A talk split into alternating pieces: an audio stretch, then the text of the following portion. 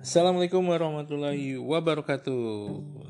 Selamat datang di selamat datang kembali ya di podcast sejarah atau balon sejarah atau belajar sejarah online, belajar online sejarah ya. Ini dikhususkan untuk kita belajar pada masa pandemi ini supaya kalian tetap belajar, saya tetap mengajar, jadi kita masih saling tetap ber, ber apa ya berkoneksi walaupun tidak bertatap muka.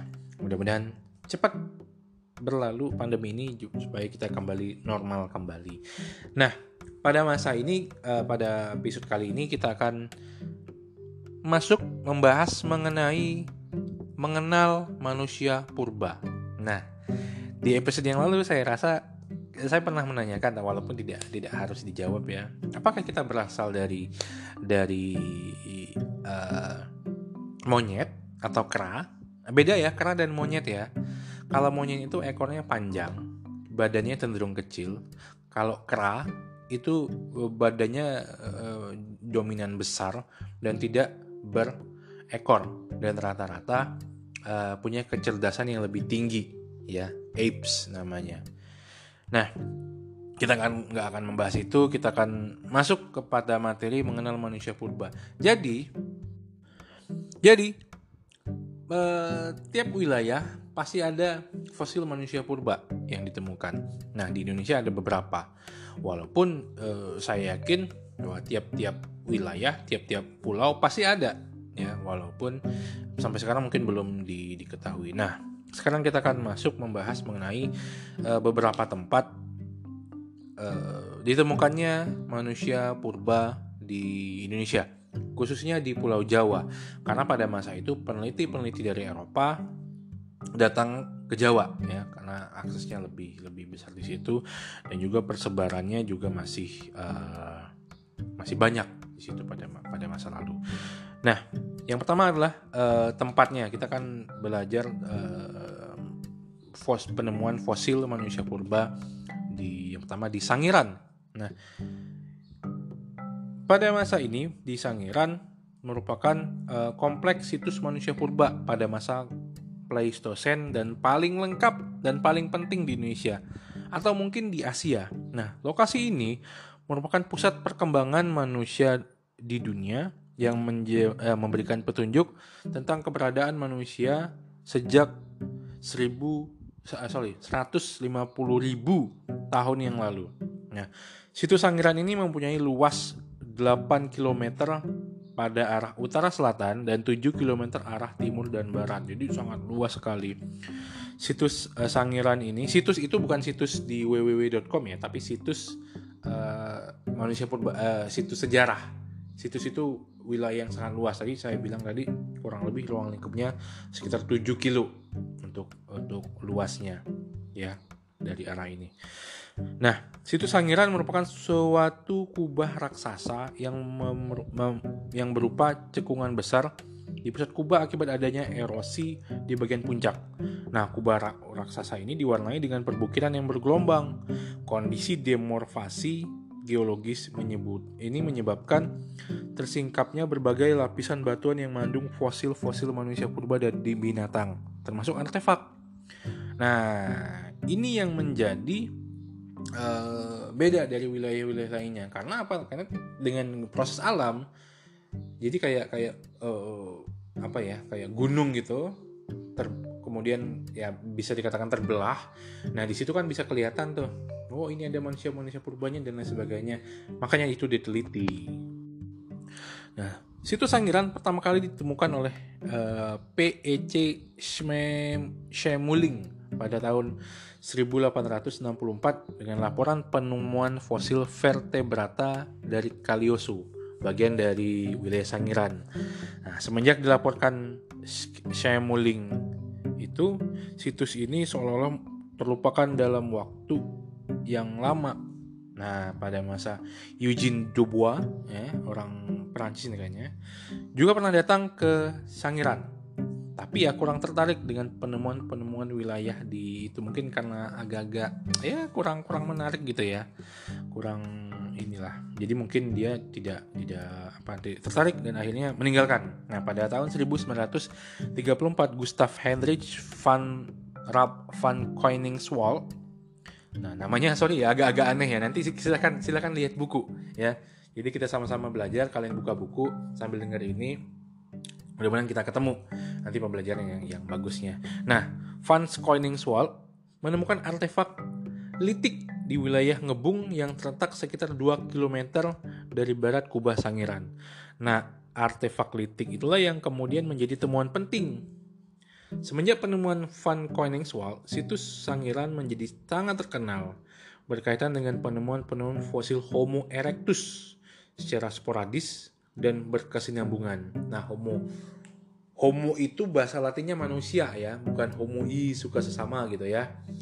Jadi Homo itu uh, penyebutan manusia pada pada apa namanya bahasa Latinnya. Nah, ditemukan secara secara berserakan di mana-mana tapi ada terus. Nah, Homo erectus adalah takson paling penting dalam sejarah manusia sebelum masuk pada tahapan manusia Homo sapiens yaitu uh, manusia modern. Nah, Homo Homo ini juga punya tingkatan ya. Jadi uh, nanti kita akan ketemu dengan manusia kera. Ya, manusia maksudnya maksudnya kera yang berbentuk manusia ya berjalan tegap.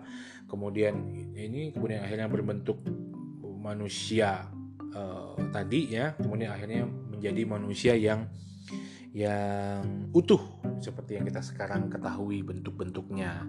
Nah, itu prosesnya panjang sekali. Jadi ada beberapa ber, beberapa tipe ya.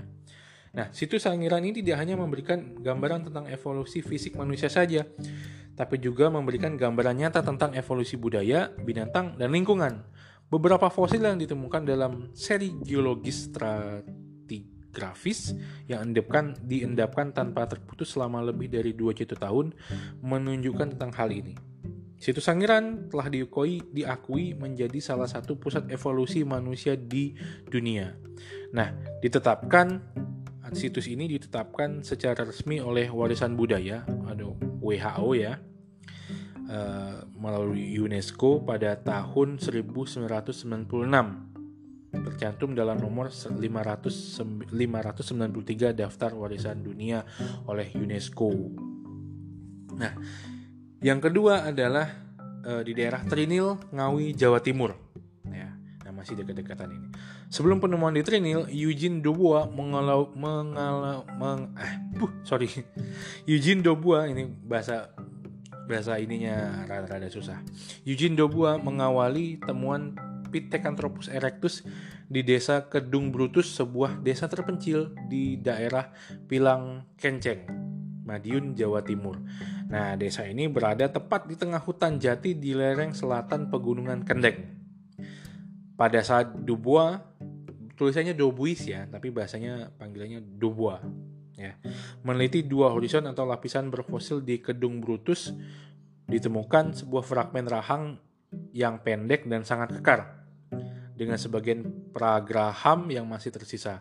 Pragraham ini menunjukkan ciri gigi manusia, bukan gigi kera. Nah, beda ya. Sehingga diyakini bahwa fragmen rahang bawah tersebut milik rahang homoid. Pithecanthropus itu kemudian dikenal dengan Pithecanthropus A. Trinil adalah sebuah desa di pinggiran Bengawan Solo, masih masuk wilayah uh, Kabupaten Ngawi, Jawa Timur pada masa itu. Tinggalan purbakala telah terlebih dulu ditemukan di daerah ini jauh sebelum Van Koningswald pada masa 1934 di Sangiran. Ekskavasi yang dilakukan oleh Eugene Dubois di Trinil, di Trinil telah membawa penemuan sisa-sisa manusia purba yang sangat berharga bagi dunia pengetahuan. Nah, pada lapisan itu ditemukan atap tengkorak Pithecanthropus erectus dan beberapa buah tulang paha. Tulang paha itu tulang yang paling panjang di antara tubuh manusia. Kalau saya nggak saya nggak salah ya. Nah itu menunjukkan bahwa pemiliknya yang punya tulang paha itu sudah berjalan dengan tegap. Nah, tengkorak Pithecanthropus erectus dari Trinil sangat pendek tetapi memanjang ke belakang. Volume otaknya sekitar 900 cc. Di antara otak kera, 900 cc dan otak manusia modern ya 1200 sampai 1400 cc. Nah, ini perbedaan ya. Jadi otak kera itu kurang lebih 600 cc di bawah 1000. Nah, kalau manusia modern itu 1200 1400 jadi beda ya. Nah, tulang kening sangat menonjol dan di bagian belakang mata terdapat penyempitan yang sangat jelas, menandakan otak yang belum berkembang. Pada bagian belakang kepala terlihat bentuk yang runcing yang diduga pemiliknya merupakan perempuan.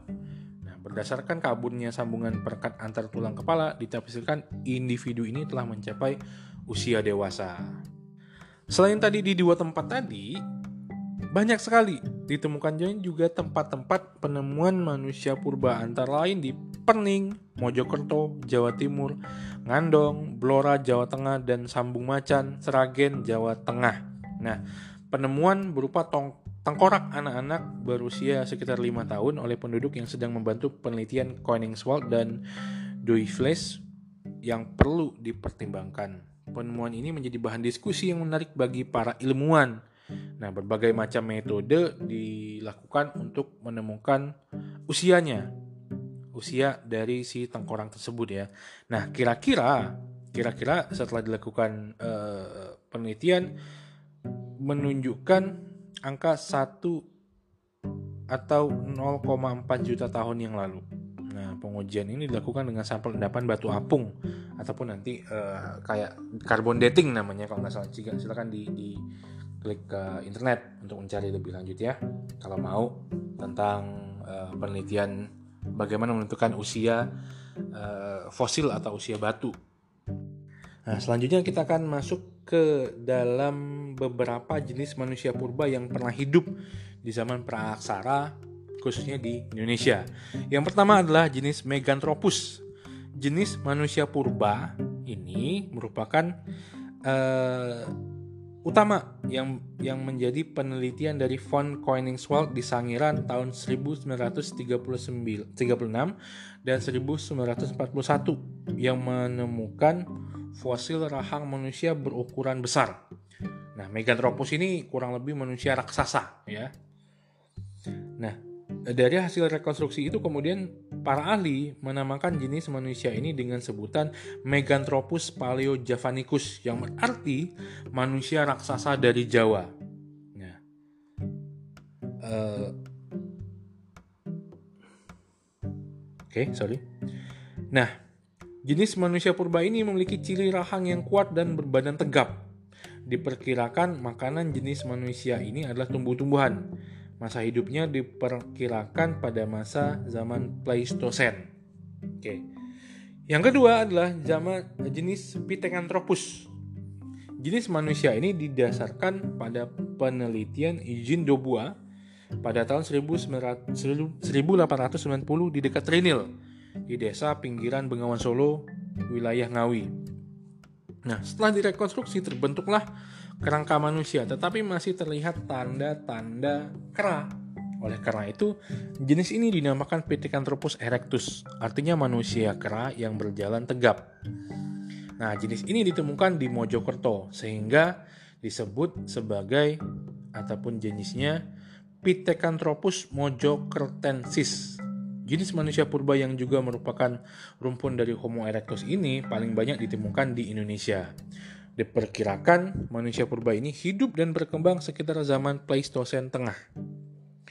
Selanjutnya ada yang namanya jenis Homo. Lagi-lagi saya informasikan jangan waktu Homo wah ketawa ya. Wah suka sesama suka sesama ya bukan. Homo bahasa Latinnya untuk manusia. Oke? Okay? Kenapa di situ? Ya saya nggak tahu. Tanya aja nanti orang-orang Latinnya.